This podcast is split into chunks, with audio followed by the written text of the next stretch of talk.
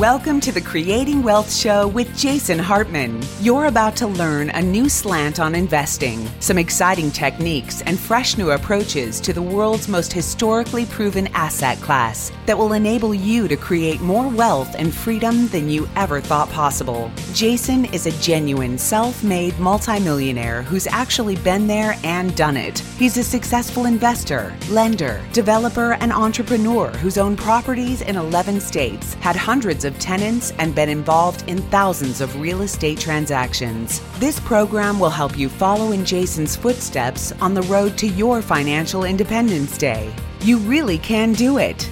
And now, here's your host, Jason Hartman, with the complete solution for real estate investors. Hey, everybody fellow voters, fellow citizens, good day, good day. It is voting day in the United States. I know we have viewers, listeners, followers from 189 countries worldwide, but in this country today, it is a big, contentious election. And this is not our election coverage. this is just a quickie because, you know, I don't think we're going to know very much today. We had planned to do election coverage tonight, but again, we are going to wait and do an election recap tomorrow night. Now, who knows what we'll even know tomorrow? Maybe we'll have to postpone that one. In these crazy times, this could be tied up in in the Supreme Court for weeks. Who knows what will happen? Who knows what will happen? But it will sure be interesting. I hope you went out and voted. And I hope you went out and voted against Joe Biden, who is a complete idiot and unfit to be president.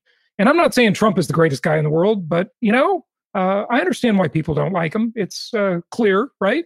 But I understand why people like him too because he he's kind of kept his promises, which is a super rare whether you like his promises or not. It is a super rare thing as a president.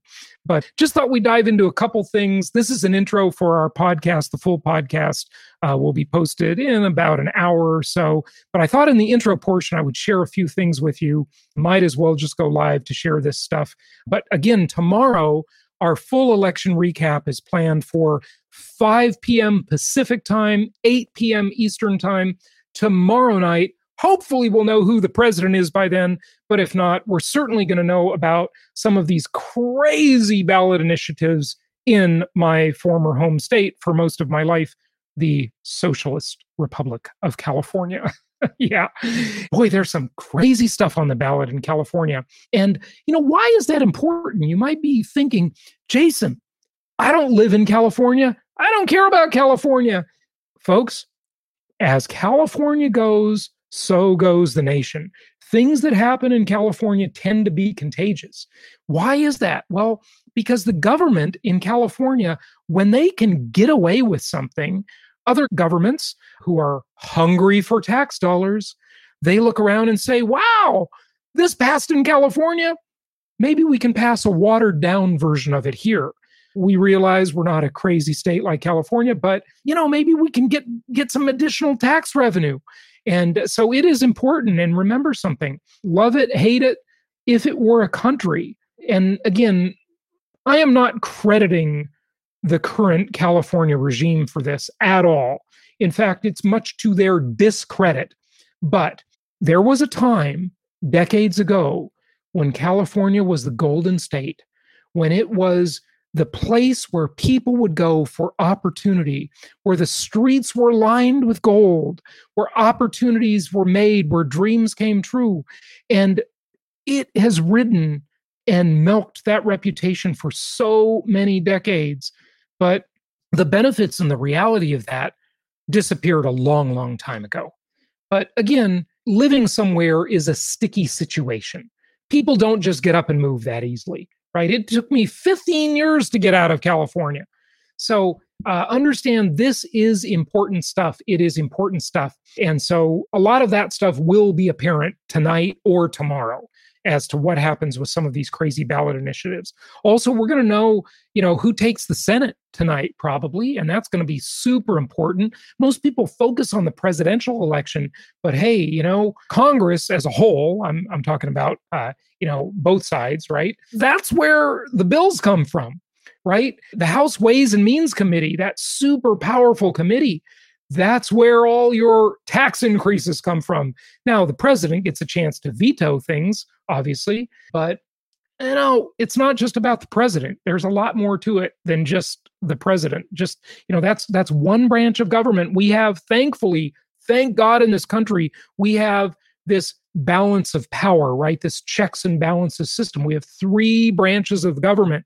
We have the executive, the judicial, and the legislature. So we got a Supreme Court.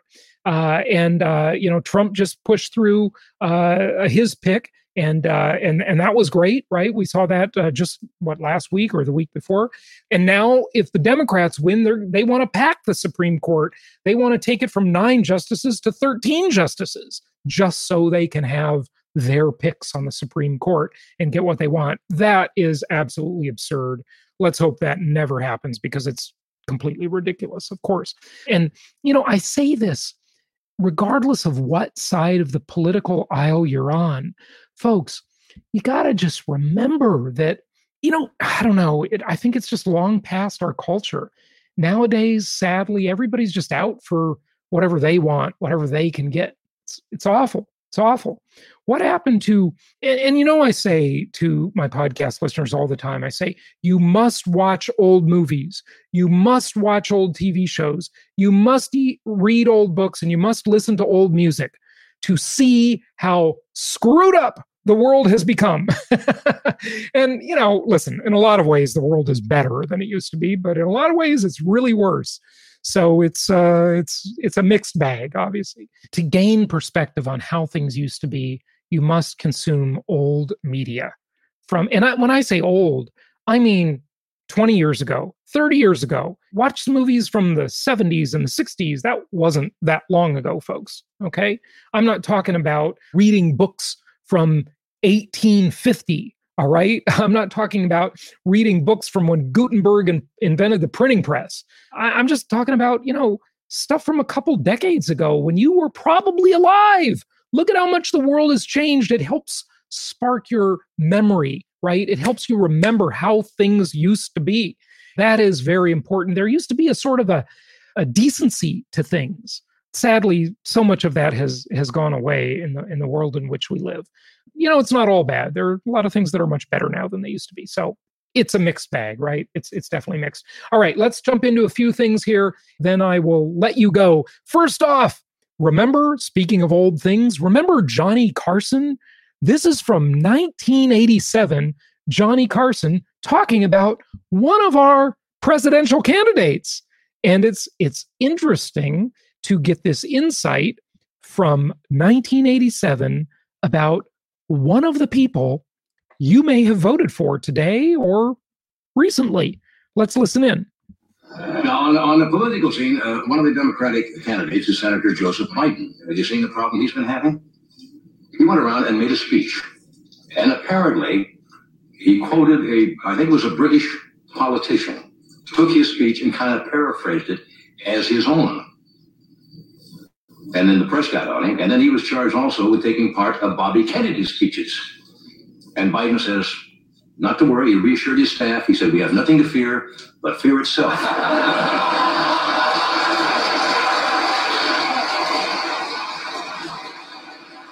Oh, that was pretty funny. So Biden, the plagiarist. Hey, you know, hopefully you watched uh, Tucker Carlson last week. Tucker Carlson really is a national treasure.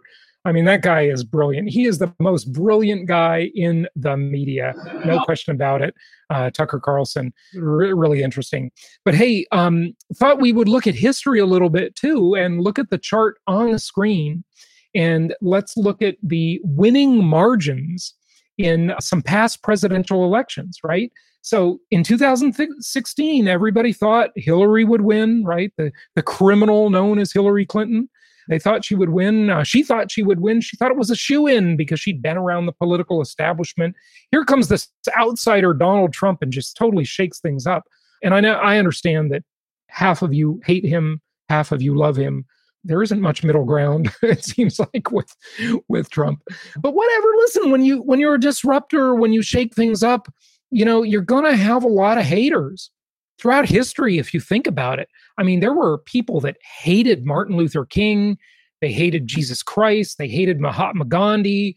You know, disruptors are hated, okay, whoever they are.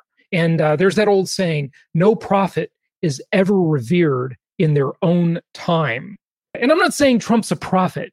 I'm just saying conceptually, understand, be intellectually honest about it, that a disruptor has to encounter a lot of opposition, a lot of hatred.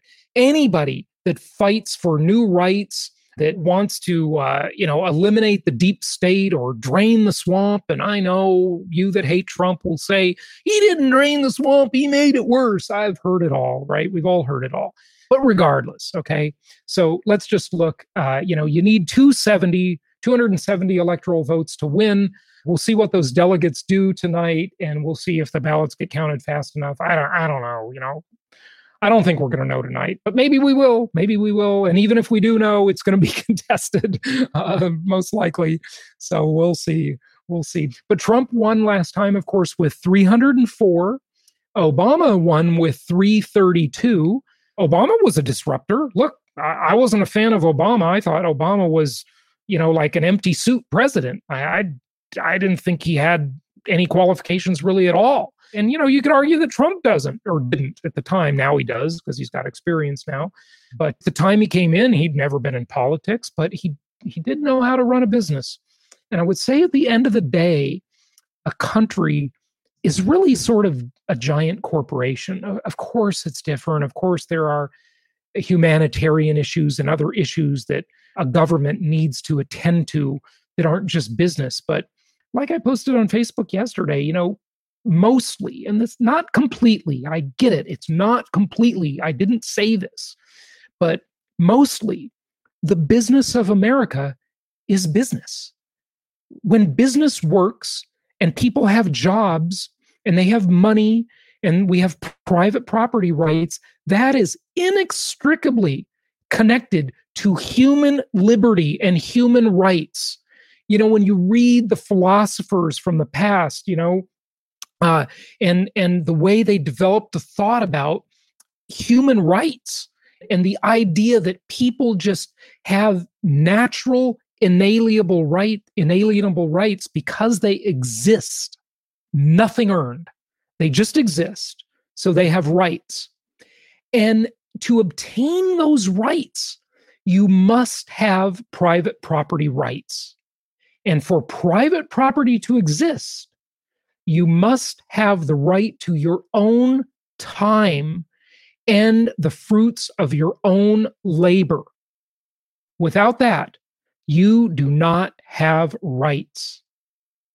So when I say the business of America is business, that's just true because business is what gives people human rights. You don't have human rights in North Korea because you don't have business. You didn't have rights in the former Soviet Union because you didn't have business that wasn't the business of the state. It wasn't the private property of the people. In Cuba, you don't have human rights because you don't have I mean, I know you do a little bit in all these cases, especially Cuba. There are some European companies and so forth in Cuba. I get it. But they're largely beholden to the state. And that old saying I think is really important. And here it is the bigger the government, the smaller the citizen. The bigger the government, the smaller the citizen. You know, it's that concept of crowding out in any marketplace for anything, in the marketplace for healthcare, in the marketplace for ideas, in the marketplace for widgets. There is a crowding out concept. Okay. This crowding out concept always occurs. And when you don't have human rights, when they get crowded out by the government, when you have the government controlling more and more of the economy, the citizen shrinks in importance and their rights shrink. It naturally must happen that way. So when the government is 20 some odd percent of the gross domestic product, the GDP of a nation, then the humans, the people, the citizens have 20% less rights because you don't have the recourse against a government the way you have it against business in the idea that you can vote with your feet, you can vote with your wallet, you can vote with your pocketbook, right? Now, sadly, and don't confuse this because the uh, the big business we have in America is absolutely shameful. It's disgusting. The the big tech monopolies, the Wall Street monopolies, you know, I always say Wall, Wall Street is the modern version of organized crime. You know, why is there no startup culture on Wall Street? I'll tell you why because of government regulations. Wall Street is so highly regulated that the entrenched players on Wall Street love the regulation because it keeps their competitors out. It builds a wall. You know, everybody says, well, Trump would build a wall. Well, Goldman Sachs built a wall around their business. Okay. You know, JP Morgan Chase built a wall around their business. And so they keep startups, they keep competitors out by building these walls of regulation. And the government, it, be, when they become a competitor, any government, right, when they get big and they make all kinds of regulations, all that does is guarantee a concentration of power for the already established players in that market. That could be Google, it could be, or Alphabet, I should say, it could be Facebook, it could be Amazon. It could be Goldman Sachs. It could be JP Morgan Chase. It can be Merrill Lynch. It can be anybody. The more regulated, the more the government gets involved, the more the big entrenched competitors get to consolidate power. You'll hear them on TV saying, oh, there's too much regulation. They grouse about it. But in reality, they secretly love it. They love the regulations. And listen, you've heard Mark Zuckerberg say it himself. And I got to give Mark Zuckerberg a little bit of credit, right? You know, usually I'll be critical of him, but I could give him a little bit of credit because, uh, like Ted Cruz said uh, last week at that hearing, where Jack Dorsey is just abusing freedom and democratic principles left and right, Zuckerberg, it's you know, has made a small attempt to be a little more reasonable about the whole thing. Now, you know, we'll see if it lasts or, or whatever, but Anyway, that's that.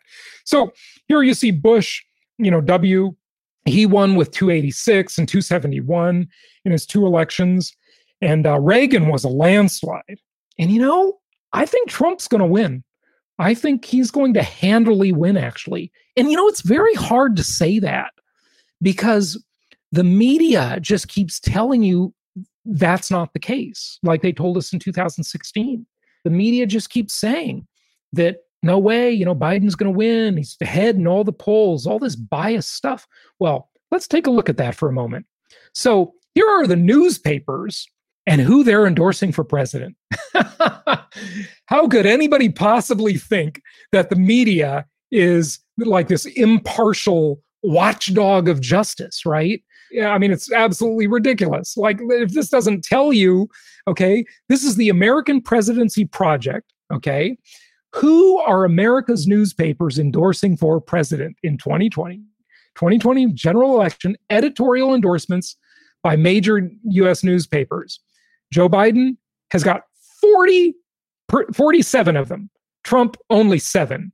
Now, why? Well, Trump says he hates the media and he's exposed the media and he's he's held them to the fire and he doesn't put up with their bullshit.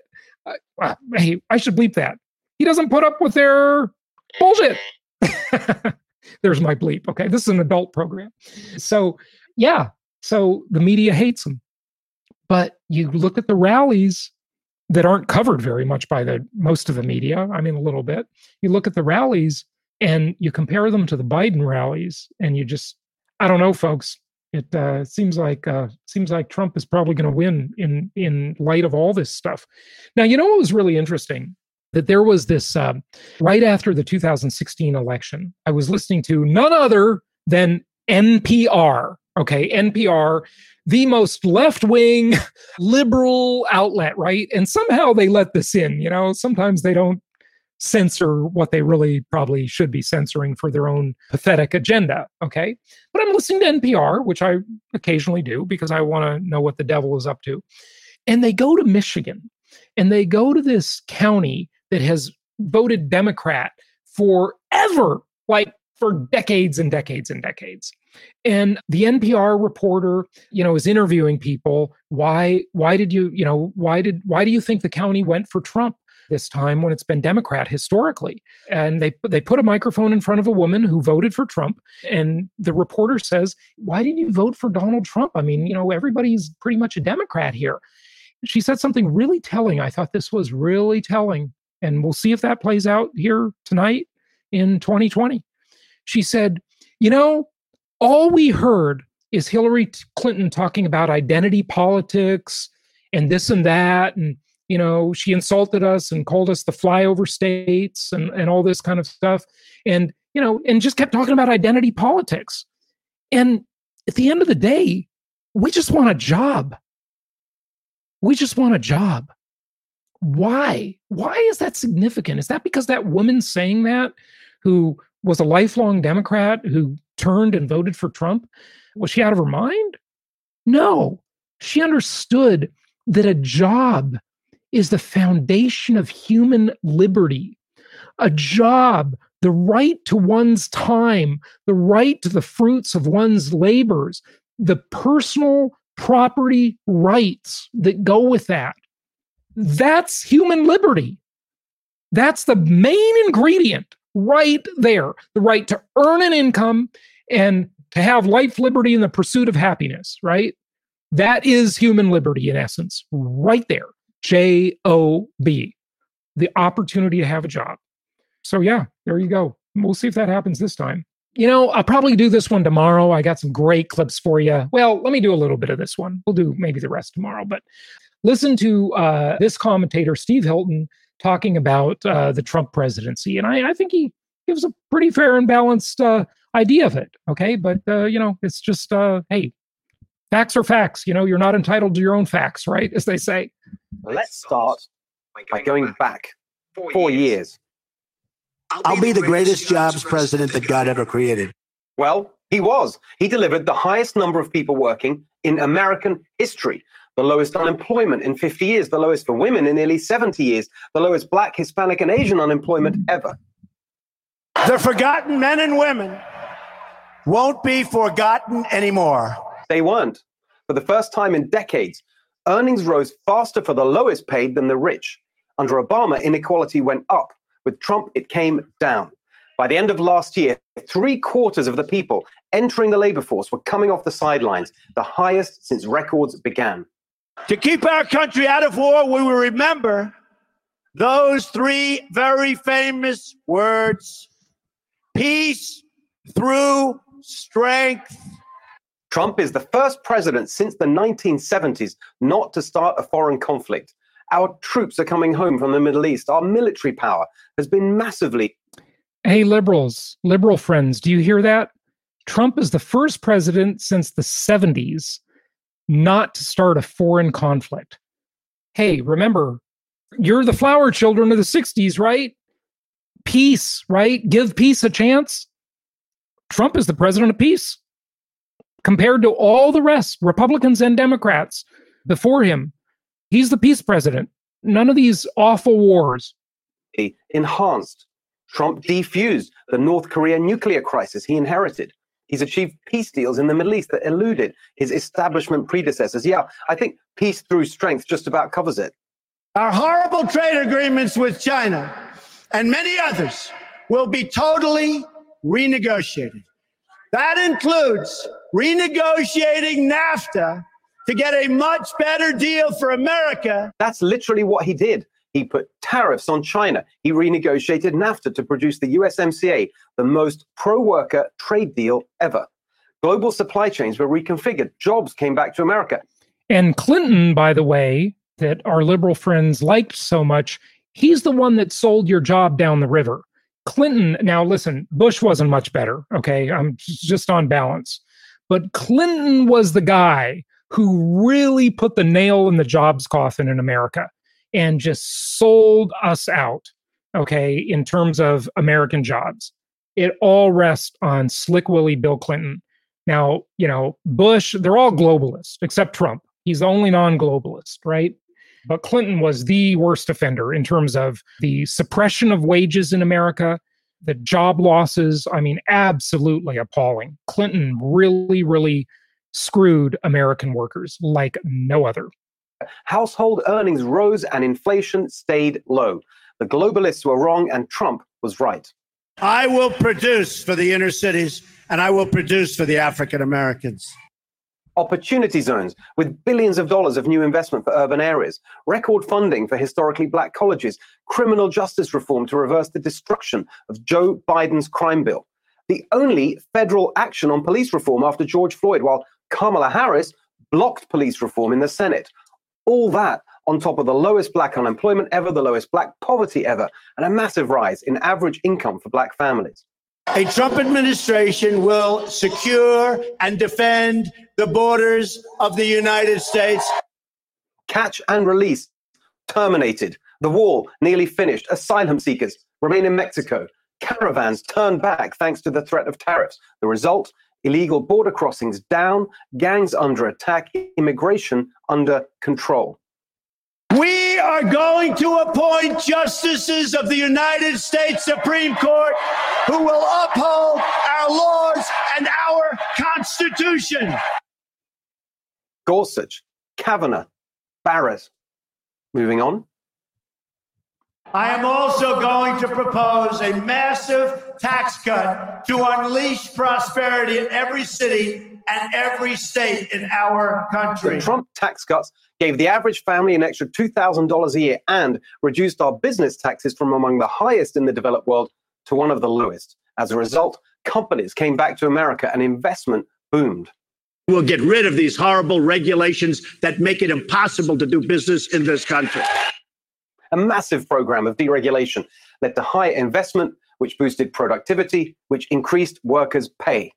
Energy de- Right there is the monopolization concept I was talking about earlier. The more regulation, the more of a wall it builds around the entrenched businesses. And when they have that wall around them and they have no competition, guess what?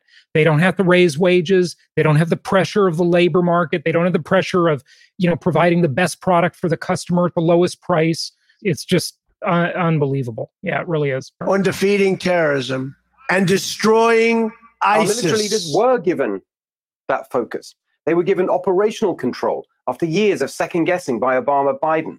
ISIS was destroyed, losing 100% of its territory. Get the picture? That's just a top 10. Has there ever been a president who delivered so many of his promises in so many policy areas as Donald Trump? Biden says, who cares? Coronavirus. What is he even talking about? Trump shut down travel from China in January. Fauci says that saved thousands of lives. Where's the highest death toll? New Jersey, run by Democrats. New York, run by Democrats. Republican Florida, no lockdown, no mask mandate, many more elderly people, much lower death rate. What's the best single thing any leader could do? Bring the pandemic to an end as quickly as possible. The only way is vaccines and treatments. Trump was on it right from the start. He brought the drug companies together, the military, the bureaucracy. Yes, he yelled at the FDA. If ever it was vital to have a businessman in the White House, this was the moment. If you'd had Biden there, we'd be waiting years for the vaccines, years for the treatments. The idiots in the media attack Trump for saying we're rounding the corner. But even the New York Times own pandemic expert now says this quote, experts are saying with genuine confidence that the pandemic in the United States will be over far sooner than they expected. Don't vote for Trump despite his pandemic response, but because of it. Just like the other big issue that's dominated this year, we've shown you Trump's record on racial justice. And yes, he'll bring law and order, but equally, he'll bring opportunity with his platinum plan for Black America, boosting community lending for Black entrepreneurs, millions of new jobs. Biden would shut down opportunity zones. Trump will expand them. Biden would abolish school choice. With Trump, there'll be more. Biden says he'll heal our racial divide. What? Mr. You ain't black. Mr. Predator. Mr. Crime Bill that destroyed countless black families and communities. On the issues, on the policy, Trump is the right choice. On the economy, he pioneered a new conservative populism pro business on tax and regulation, pro worker on trade and immigration. It led to the greatest economy we've ever seen, a blue collar boom, lifting up those left behind by the establishment economics Biden would take us back to. On foreign policy, perhaps Trump's most consequential achievement and greatest legacy, reversing decades of establishment surrender to confront China's rise. Biden says normalcy. For working Americans, normalcy is cruelty. They send your jobs to China, then go to China to get jobs for themselves. You get poorer, they get richer. Normalcy is career politicians like Biden and Harris, totally controlled by the bureaucrats and the administrative state. Biden says his tweets, we want calm. Calm? Biden's practically comatose, the feeble stooge of fighting factions and the far left. The snooty, snobby, superficial establishment want this election to be about style, not substance. Well, that may be fine for the already comfortable, but for Americans who are struggling, who want to climb the ladder of opportunity, try doing that with a Biden speech about the soul of the nation. On the substance, in any fair election, Trump would be resoundingly re-elected. But we don't have a fair election. NBC, ABC, CBS, CNN, NPR, New York Times, Washington Post, Facebook, Twitter, all of it, nonstop, wall to wall Biden propaganda, the alliance of bias, colluding to suppress information and suppress the Trump vote. They're the ones undermining our democracy. For three and a half years, they plotted and schemed against President Trump from morning till night. And look what he was still able to accomplish. Now they want to destroy Trump and his supporters, not because of policy or results or anything real, but because of their insane, irrational hate. Yes, there is the policy argument. Okay, folks, that's enough of that one. I hope you enjoyed it. I got to go because I've got to get this uh, to the producer. Tomorrow during the election coverage, we're going to talk. I got a bunch of charts for you to go over. Okay. We're going to talk about, you know, what Americans fear in the future in terms of uh, what's coming up possibly. Uh, this is interesting, though, because this is before the election, so we do need to talk about this one real quick. Republican satisfaction has been rising ahead of the election. you know, still nobody's that satisfied, so just keep it in context. But it's interesting, you know. I mean, this is the only one that's like way up. I mean, the independents are, uh, and by the way, I'm a registered independent. The, the independents are sort of flatlined. The Democrats down came up a tad. Um, I think adding Harris got them a, a little better off. Uh, and we're going to talk about the uh, law enforcement powers because uh, that's been a topic of the show lately. But hey, folks, we will see what happens tonight. Hopefully, we'll have some news. I may come back and join you tonight if we get any big news. But if not, it'll be tomorrow. And uh, oh boy, we got still got some comments coming in here. Let me just put. And by the way, thank you for all the nice, kind words, everybody. Uh, David, thank you. I am not running for president. Uh, not that I would win, but or could win, or could even be a contender, but I'm not running. Okay, so just want control back of my properties. Yeah, I agree. Sold half my Seattle rentals. That was a good idea to sell those Seattle rentals because Seattle's a disaster. All right, everybody, if you didn't vote yet, go out and vote cast the right vote, cast the vote for smaller government, meaning bigger, bigger citizens. The bigger the government, the smaller the citizen. Uh, just rejoice in the fact that if you're listening to this, you probably live in a free country somewhere. Okay, uh, somewhere in the world. You know, you are you are lucky and rich just right there no matter what happens and just remember you know it's a, lot of my uh, conservative friends when Obama got elected the first time, they thought the country was going to go to hell in a handbasket. And I said to them, look, it takes a long, long time to destroy such a great country with the checks and balances that it has. So even if your candidate doesn't win, if you're senator, if you're president, if your propositions or or uh, re- uh, referendums, whatever uh, is true in your state.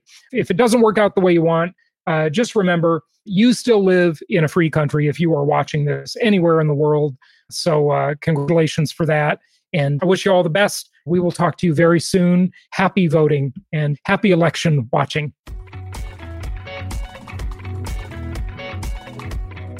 Let me play a little bit of this O'Reilly clip here. And, you know, I haven't seen O'Reilly in a while, but he's just talking about, like, you know, very rationally about the differences between a Trump reelection and a Biden presidency and what that would mean, what they would do. And I think you'll be interested in hearing what he has to say. Let's just play a clip. Here we go. We got 330 million Americans. Census was just completed. We got 15 million undocumented people living here. So that's a 345 number. That's a lot of folks. The first thing that's going to happen is the 15 million undocumented will get amnesty if the Senate goes Democrat and Biden's elected. So, like that. Second thing that's going to happen is going to be a new border policy, much more lenient. For they're going to say it's for asylum seekers, but that is just an invitation for everybody in the world to come here and say, "I want asylum." Somebody's mean to me back in Honduras, and there's a gang after me. All right, so right away, I mean right away, the Democratic ranks will be swollen by 15, 20 new citizens. Million. Eventually. It's not going to happen overnight, but that's what they want. The Democratic Party wants. Which, by the way, what's interesting about that is a lot of people have uh, predicted, you know, if if Trump loses, then he will be the last Republican president for who knows how long, because the Democrats will build in their voter block. And O'Reilly misspoke. He said 15 to 20. He meant million, right. 15 to right. 20 million new Democrat voters you know they're just going to lock that in by just providing an amnesty and those people typically vote democrat. So thoughts on that? Well that and uh, add to that they're giving uh, washington d.c and puerto rico statehood both very strong democratic strongholds which uh, throws so the that would Senate, have four new senators. Four new democratic senators. Yeah right right. Four new democratic senators. Thank you you know, it, it, breaks my mind, actually. It breaks reason in my mind to think that it makes sense to let tens of millions of people into the country that are here illegally and then give them health insurance and education and so forth. Uh, you know, when, when we have a massive homeless problem, an opioid epidemic, we have veterans committing suicide. Those people need care. They need the financial aid. And we have, not to mention, a pandemic and all kinds of problems there, you know, very uneven recovery. What about helping the people who contributed to the country? Right. I mean, absolutely. I live in Southern California, Jason, and uh, the ethnics here are really out of balance. Part of the problem, and I'm a listen, I love Mexico. I got I love Mexicans. I'm serious. I got a lot of a lot of work with the, the that community. But along with these 15 million, 13 million, whatever it is, comes MS-13, which is actually not Mexican, but from San Salvador. The, the and these people are Na- these are nasty killers. Well, and and and the drug cartels, and you know we know about the kidnappings in Arizona and all of that stuff. This is problematic stuff. I mean, what what is the big deal about a country controlling its border? Like, why is that controversial? I, you know, well, Mexico, and, and interestingly, you know what's interesting, John, about that? It's so hypocritical because Mexico is very, very much about controlling its southern border with yeah. Guatemala. Yeah. Right? Isn't that yep. ironic? Listen, it's a mindset. And I talk to people that are of that political uh, point of view, and there's no reason, there's no logic. It's some kind of bizarre, low toned emotion, uh, propitiation towards others, and uh, some kind of feeling of superiority towards uh, minorities and I have to give them this or give them that. Let's go to that clip in a moment, okay? Because I've got something for you coming up on that. Yeah, yeah uh, you'll love it. All right. You'll love it. You'll love it. Let's hear a little bit more from O'Reilly here for a second, okay? Because he he says a few interesting uh, sure. uh, points. You know, this is what it may mean to all of us, folks. So we'll see. Number two, they're going to mess around with the Supreme Court somehow because they don't want six justices doing the bidding of traditional Americans, which I don't think they'd do anyway, but that's what the Democrats are. So they're going to start to mess around. That gets complicated because it'll be litigated. So whatever the Democrats try to do is going to go into litigation. Someone will sue, and the Supreme Court will have to hear a lot of these cases. Right, then they'll be rattling about Puerto Rico being a state in Washington, D.C. I don't think that's coming fast. But what will come fast is the tax rise. Now, I don't know how the stock market is going to react to a Biden victory. I don't know, right? No one does. But you will get February, March, a substantial tax rise on corporations yep. and African Americans. And it'll be retroactive back to a date. I don't think they can make probably it January the Trump administration. So it'll probably be January, right? And that'll roil the economy. Roil is R O I L. It'll roil. So you're going to have, uh, if Biden wins, you're going to have legal immigration. Boom. You're going to have tax rise. Boom. You're going to have a lot of social programs. So Trump did a lot of executive orders. They're all going to go.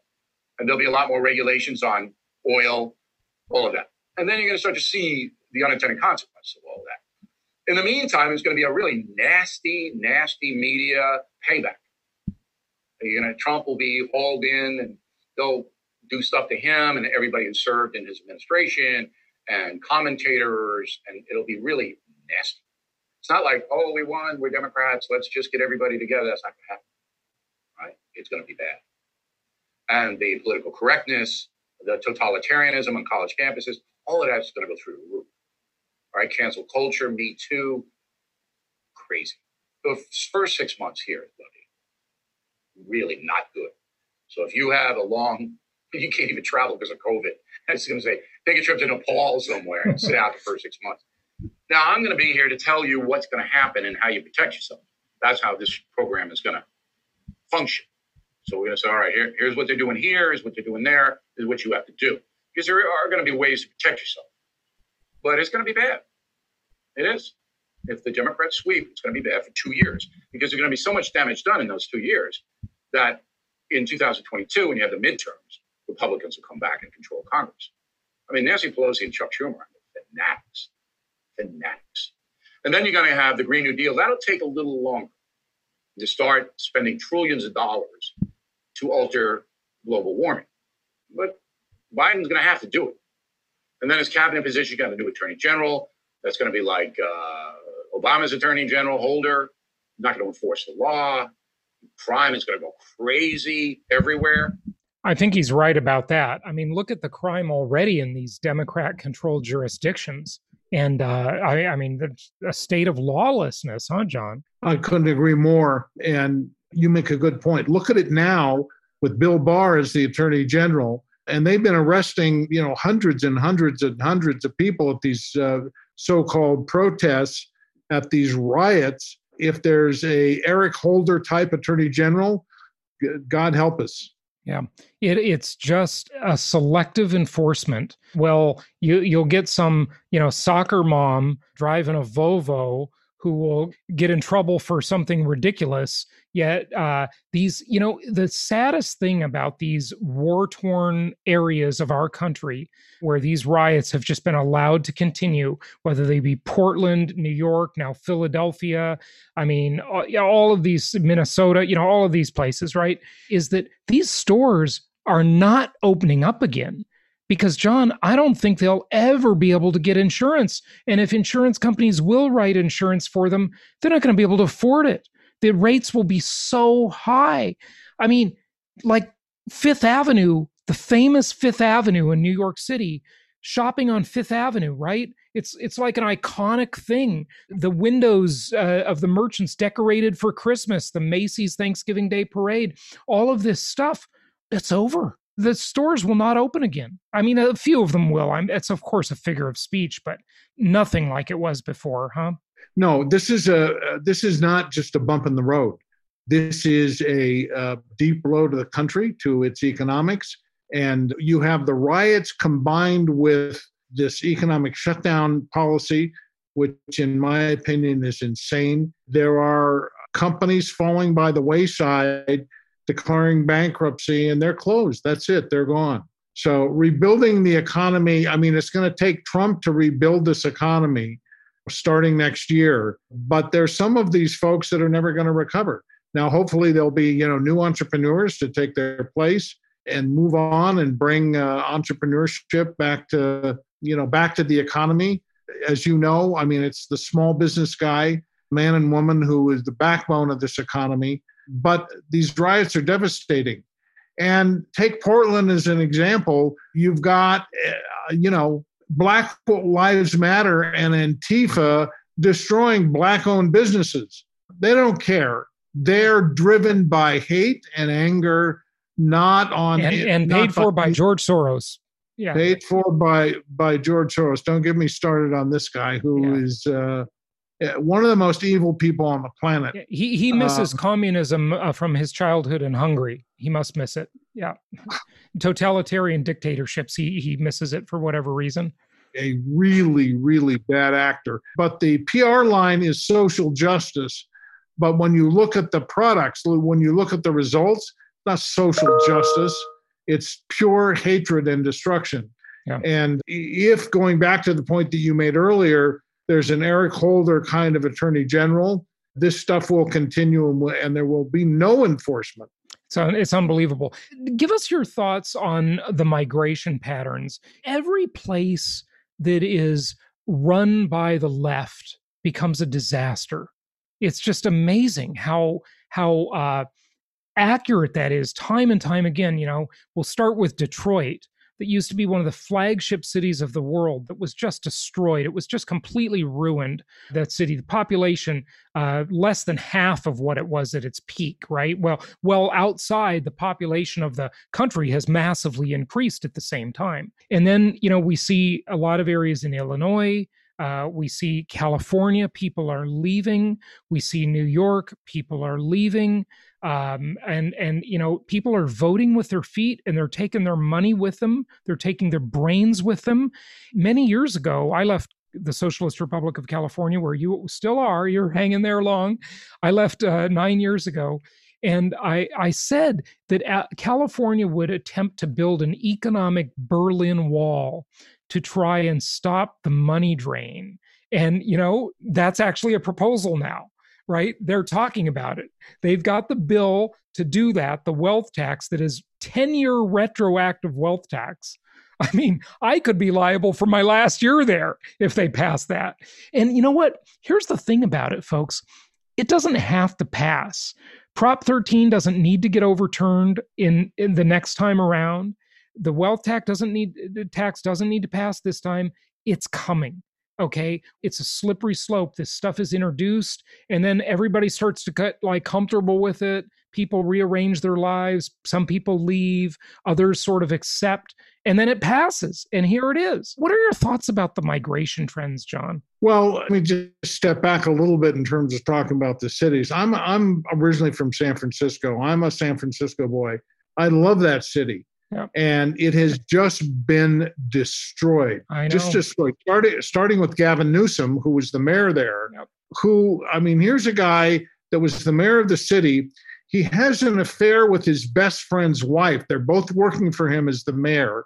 And so he's having an affair with his best friend's wife. It becomes public knowledge. The San Francisco uh, Chronicle reports on it and he he kind of issues this uh, mushy kind of apology gee well you know things happen. And then he becomes governor. And you know what he's doing i mean there there is a serious effort to recall him. I don't know if it'll come off. He should be thrown out of office in a heartbeat. So he's destroyed san francisco. Eric garcetti would do the same to los angeles. I've got to, so back to the migration I've got a lot of friends leaving California. A lot of friends. They're going to Arizona. They're going to Texas. They're going to um, Vegas. They're going to Nevada. A lot of them. Yeah. Yes. Yeah. I got a, a very good buddy and uh, just just moved over there. So you know, people do vote with their feet, and the answer to the finances of it is, oh, good, we'll raise taxes, and then we'll, more people leave, which drive, which is what I was going to say, just drives more people out. Yeah if I weren't, I mean, I'm living in a gorgeous mountain community north of LA. I love it here. If I weren't here, I would pack up and go. Yeah, I understand. I mean, if if Biden wins, you combine the California tax with the Biden tax, yeah, your effective yeah. tax rate in California would be 62.8%. Can you imagine? Plus, that doesn't that's just income tax. It doesn't include all the other taxes we all pay. I mean, that's that's right. Wow. That's just yeah. unbelievable. So um, uh, we'll see. I mean, I've you know, we've got an election.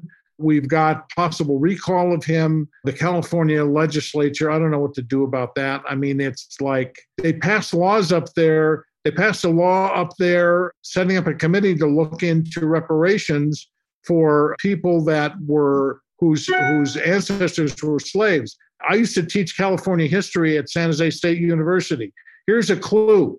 California was admitted to the Union in September of 1850 as a free state, Jason.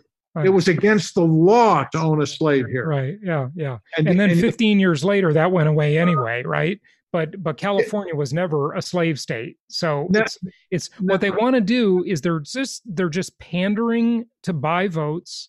That's always what they do. It's nonsensical. It's just completely nonsensical. You know. Anyway, we've got 24 hours, and uh, I'm hoping. I think that Trump's going to win. I look at these rallies they're awesome. I've never seen rallies like this in the history of this country. I know.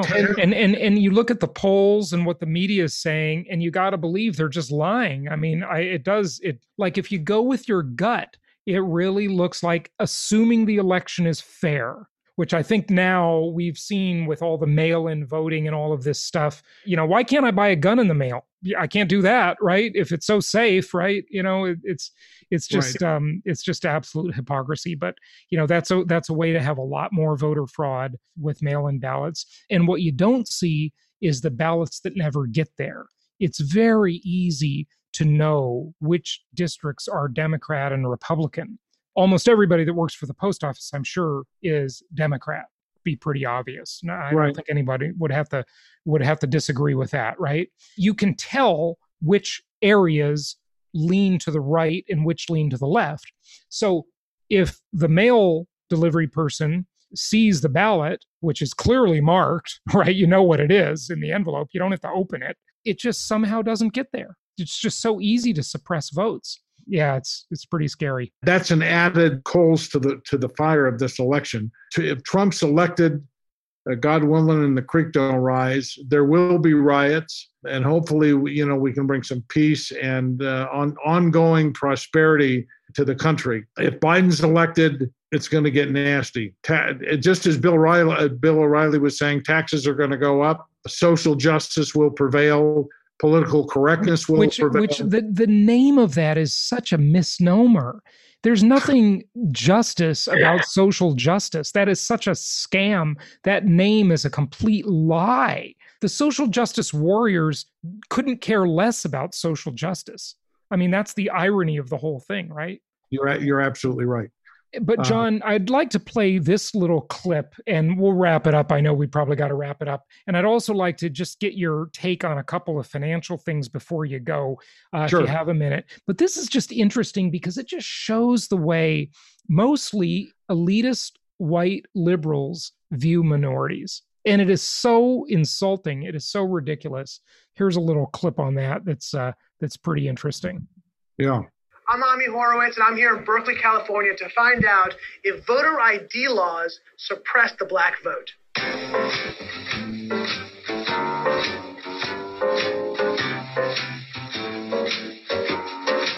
you have an opinion on voter ID laws? Uh, yeah, they're usually pretty racist and they're, they're bad. I think voter ID laws are a way to perpetuate racism. Would you say they're?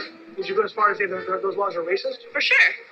Do you think it suppresses the uh, African American vote? Definitely. Uh, because they're less likely to have state IDs. Minority voters are less likely to have the kinds of IDs that have been um, described or required. These type of people don't live in areas with easy access to DMVs or other places where they can get identification. You can always get IDs um, you do over the internet. Does that also make it difficult for, for black people in particular? Yeah, you have to have access to the internet. You have to be able to pay an internet service provider for certain fees. Do you think that's harder for black people to go online? Well, I feel like they don't have the knowledge of how of like how it works. A lot of people have smartphones, but you might not have data. For most of the communities, they don't really know what is out there just because they're not aware or like they're not informed. I also think there's a repression of like black voting with um, how they how if you're a convicted felon, like you're not allowed to vote and everything. And when you look at swing states like Florida, that's a huge population of the of the like African Americans Now I'm here in East Harlem to ask black people their thoughts on what you just heard. Do you have ID normally? You carry ID around? Yes, I have state ID. Do you carry ID? Yes, I do. Do you know anybody who, any black person doesn't carry ID? No. Everyone that I know has an ID. Why would they think we don't have ID? That's a lie. Why would they say that? Do you have ID? Yes. Because I have my ID and my friends have their ID, so like, we know what we need to carry around. Everybody that I know have ID. Like that's one of the things you need to walk around with New York with ID. Do you know any black adult who does not have ID? No, I don't. Is it a weird thing to even say that? Yes, it is. What is this? Some, some type of uh, trick candid cameras? I know, right? That's the only thing I brought with me. Those legit, those legit IDs. I heard a lot also that uh, black people can't figure out how to get to the DMV. Really? That, that, what does that say to you? I know it's that. It's on 25th Street. Do you know where the ID, the, the DMV is, Ryan? It's on 125th Street and 3rd Avenue, I believe. You know how to get there? Yeah. Do you have a problem getting there if you have to get there? No. It's, I know these sound like silly questions. You know how to get the DMV? Of course. You know where it is? Yes. You can get there? Uh-huh. No problem. No problem. Just checking. Okay. And I also heard a lot that black people, especially poor black people, have no access to the internet, can't figure out how to use the internet. That's that's a that's just stupidity, honestly. Everybody has access to the internet. Even a little kid can figure out how to work the internet. I've had access to the internet for years. You know how to use it properly, right? Exactly. I do it at work. So, of course, I know how to use it. My kids know how to use it. They all have iPads, iPods, whatever. Your phone has data? Mm-hmm. You can actually Unlimited. Unlimited data. Mm-hmm. I use my phone as a hotspot. What does that say to you for the people who have this perception of black people? Um, uh, they're pretty much ignorant. Uh, that's what my thought process was. I just think that's ignorant. Ignorant. Ignorant. That's the Very, word I hear very a lot. ignorant. They're ignorant. Very, very ignorant. I mean, the the white liberal class at Berkeley is so insulting. I can't even believe it. Like you can't make that stuff up. It's it's ridiculous. Isn't that just ridiculous? That university is now operating a little bit to the left of Mao Zedong. Yeah. Uh, wow. Where are we going in this country, John? Where are we going with this stuff? This is just it's absolute. You you can't write fiction like this, can you? No, no, no, you can't. Uh, but um, or you can because I'm just finishing my fourth fiction book, and and uh, I've got a lot of uh, La Eme and they're uh, the Mexican mafia, which rules California drug trade. Anyway, but when you're educating kids like at Cal, that becomes the the problem now. You you you said it, Cal. You mean Cal Berkeley, right? Is that what I you mean, said? I mean, I mean, Cal Berkeley. Yeah. Okay. Got it. Uh, I, I did graduate research there. And, and my Uh, mom went to Berkeley in the 60s, of all things, and did not turn out to be a crazy leftist. Well, that that's when I did my research there in the in in, in the '60s. It, it was a great university, but what they teach there here's what you get when you get that kind of education. You get Bill De Blasio, an actual communist who's the mayor of New York City. You know, he got he went to Havana to get married. Did you know that? No, Well, I did got- not know that, but uh, why am I not surprised? Steven Spielberg uh, had dinner with Fidel Castro and praised him like crazy, saying it was the best 12 hours of his life, dinner with Castro, meaning that Castro could talk and talk. You know, when he was alive, everybody knew he'd give these insanely long speeches. And so he said it was the best 12 hours of his life, dinner. yeah. it's it's the right the, the right target actually in terms of correcting this nut this you know nutty political environment is the education system where on the one hand they've got that uh, the new york times 1619 history of the united states which is completely nuts. revisionist. Yeah. so you know the reform has to should start there is my opinion Yeah, yeah, absolutely. Absolutely. Well, hey, thanks for talking about politics, folks. You know, we'll be back to financial stuff, but we got a big election tomorrow. So we had to talk about politics today. But I, I just want to get your take, and I'm sorry I didn't ask earlier. You've been researching lithium a lot lately, and obviously electric electricity is a big deal. Battery technology is a big deal. What's going on in that market? Uh, what were you going to say about that? I just published today our monthly newsletter on that subject on lithium. Title of the art, uh, the uh, newsletter is, is "Lithium: The New Oil," and you need lithium for rechargeable batteries. So think about cell phones, think about computers, think about that kind of thing, and then start looking at the electric vehicle market, which you know publicly is driven by Elon Musk and Tesla and U.S. Uh, car manufacturers. But the EV market, the electrical vehicle market, is booming in China. It's booming in India, and these cars need uh, lithium for their batteries. So it's a um, hot area, kind of a somewhat new area of investments, and it's going to grow and grow. So um, you know, watch for for good lithium stocks. I actually mentioned a couple in the newsletter. So I'm I'm a big fan of that as an investment area now. Good stuff. And um, last time you were on, we talked about bank bail-ins, and that was a really popular uh, piece uh, that we talked about. Uh, tons of views on YouTube and so forth. As I mentioned, explain what a bail-in is real quickly just you know why this is a possibility and a concern and especially couched in the political environment we're in because as government you know what the one thing i say and the one reason i really wanted to leave california for so long and i, I repeat this often you never want to live in a jurisdiction where the government is desperate where they are so desperate for money that they become predatory on their own citizens, you know, with parking tickets, with red light cameras, with speeding cameras. You know, these are yeah. all the police are the modern day tax collector. They won't stop the riots and the destruction of Minneapolis or Philadelphia or certainly not Portland or Seattle or New York, but heck, they'll give tickets because that's where the money comes from, right? And so, you know, you see that soccer mom going five miles an hour too fast in her Volvo, you better pull her over and give her a speeding ticket because you can raise revenue there. You're only going to lose money arresting people for rioting, right? So it's a it's a messed up system, isn't it? Yeah, don't let your parking meter run over in Los Angeles. I'm telling you, it's uh, uncomfortable financially and uh, in terms of having to get your car if you, you happen to get towed.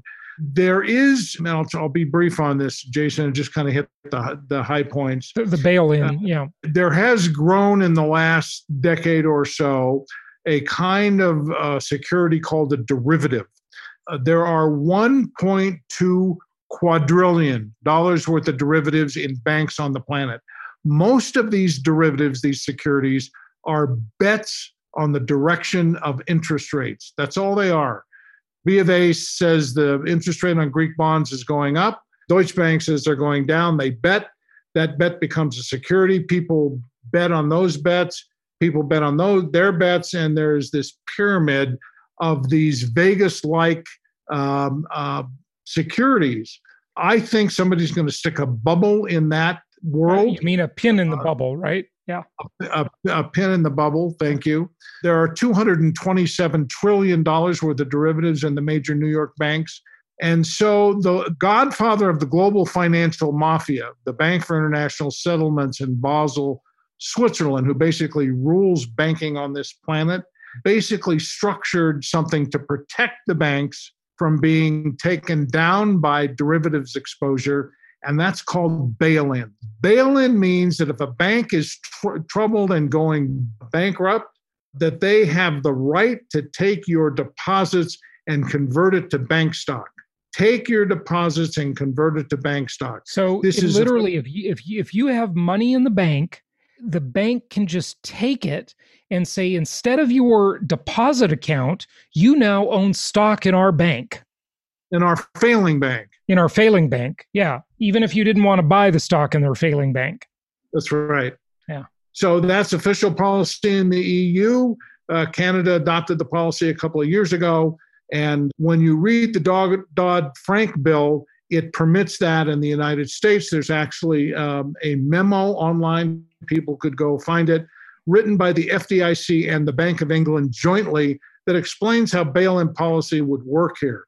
Wow. So I just, you know, to, I tell your listeners, make sure you're in a strong bank. I encourage them not to bank with the big uh, money center banks. Find a good uh, regional bank because the big money center banks are the ones full of derivatives. But that's what a bail-in is. It's there.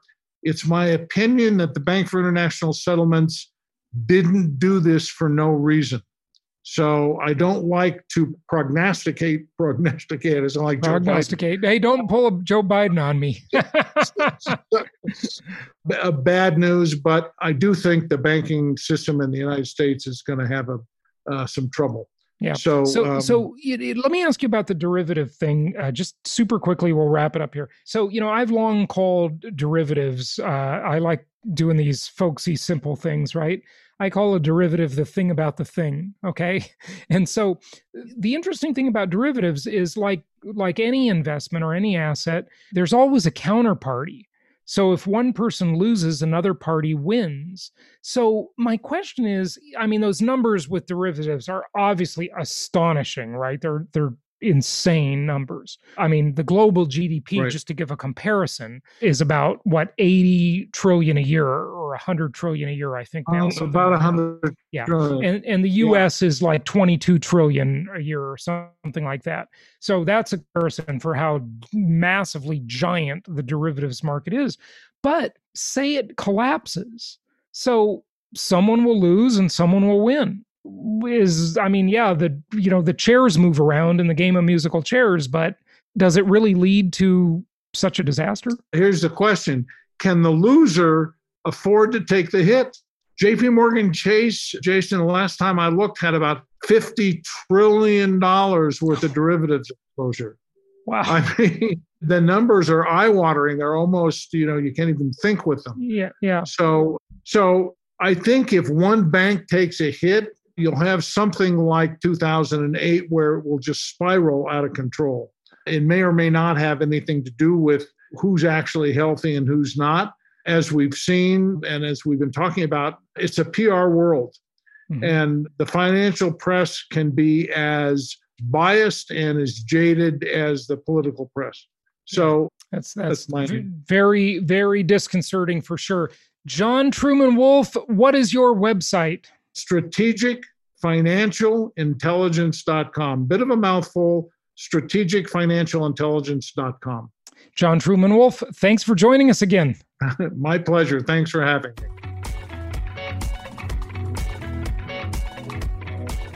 Thank you so much for listening. Please be sure to subscribe so that you don't miss any episodes. Be sure to check out the show's specific website and our general website, hartmanmedia.com, for appropriate disclaimers and terms of service. Remember that guest opinions are their own, and if you require specific legal or tax advice or advice in any other specialized area, please consult an appropriate professional. And we also very much appreciate you reviewing the show. Please please go to iTunes or Stitcher Radio or whatever platform you're using and write a review for the show. We would very much appreciate that. And be sure to make it official and subscribe so you do not miss any episodes. We look forward to seeing you on the next episode.